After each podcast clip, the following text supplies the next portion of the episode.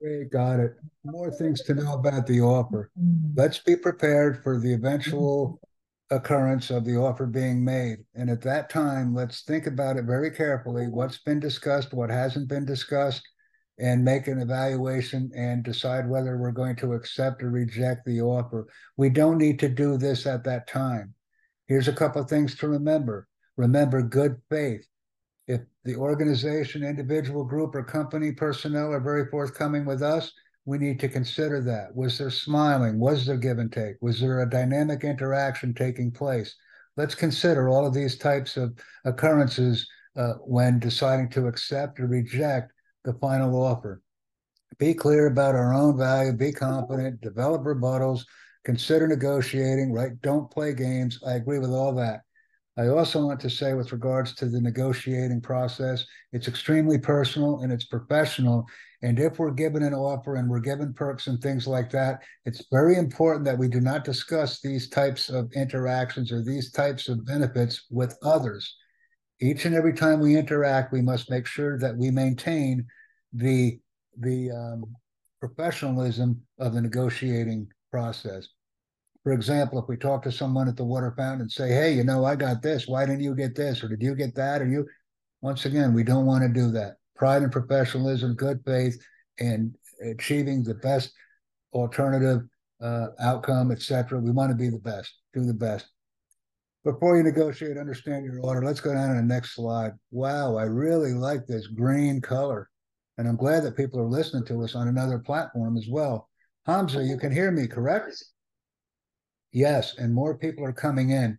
Uh, what I'm going to do is uh, before we negotiate, understand our offer.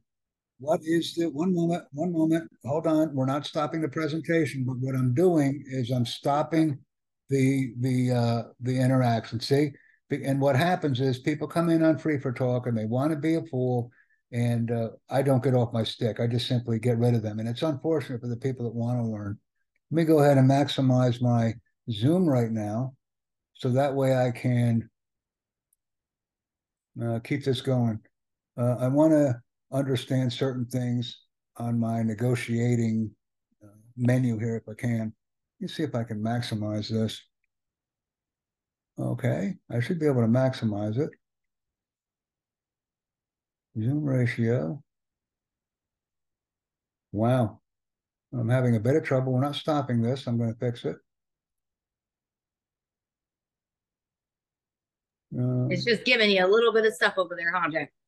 Yeah, what's happening is uh, I'm not able to resize the document, and as a result of not being able to resize, I can't read it. Uh, that's what's hurting me right now. I, am essentially uh, blinded. So let me go ahead and see if I can do this. While we're at it, talk about negotiation, Brady. I need your help. I'm trying to do something. Take over. All right, Jack. Okay, so this slide here um, it says before you negotiate, understand your offer. What is the job? So usually you want to know every in and out of your job before you go and you try to negotiate any salary type position. Um, Brady, I want to stop you on that regard.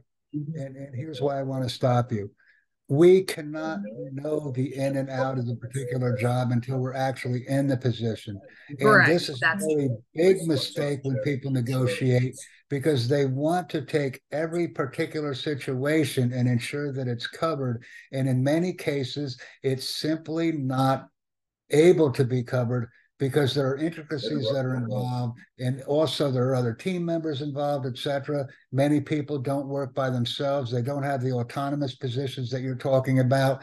They work with others. So there's always a constant demonstration of give and take uh, in these type of situations. And oh, okay. I, I want to bring that to everyone's attention. Right. I understand. Thanks jack for pointing that out. Yes. Uh, please continue because I'm still unable to resize the presentation so that I can actually read it but we're going to continue on anyway. Read the next couple of bullets because I can't. The next bullet is uh, cash compensation, career opportunity, stock options, benefits, time off, and start date. Uh, what I will say with regards to those particular entities, and it's very important to me, they're purely dependent upon the position. Some of these tools are used to recruit and retain people. Some of these types of of um, uh, categories are not offered because it may be an hourly based job and the skill level may not necessarily be that intense. So we don't have to offer those types of incentives to retain uh, individuals and recruit them. Continue on.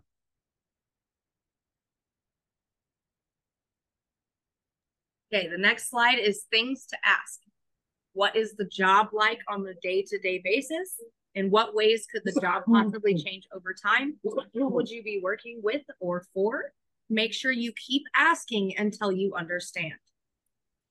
Once again, each and every one of these particular entities are a key component of the job and determine our overall success and performance level in the job. So they're very important areas that need to be investigated, reviewed, and need to be discussed prior to accepting the position so that we can perform using our best possible output strategies by observing the answers that we receive when talking about these types of situations or these types of areas that have been identified on the slide.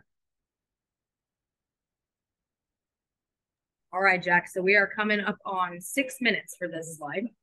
Let's go ahead and shut her down right now because Okay. I'm having difficulty in seeing the slide. So let's shut her down and we'll come back in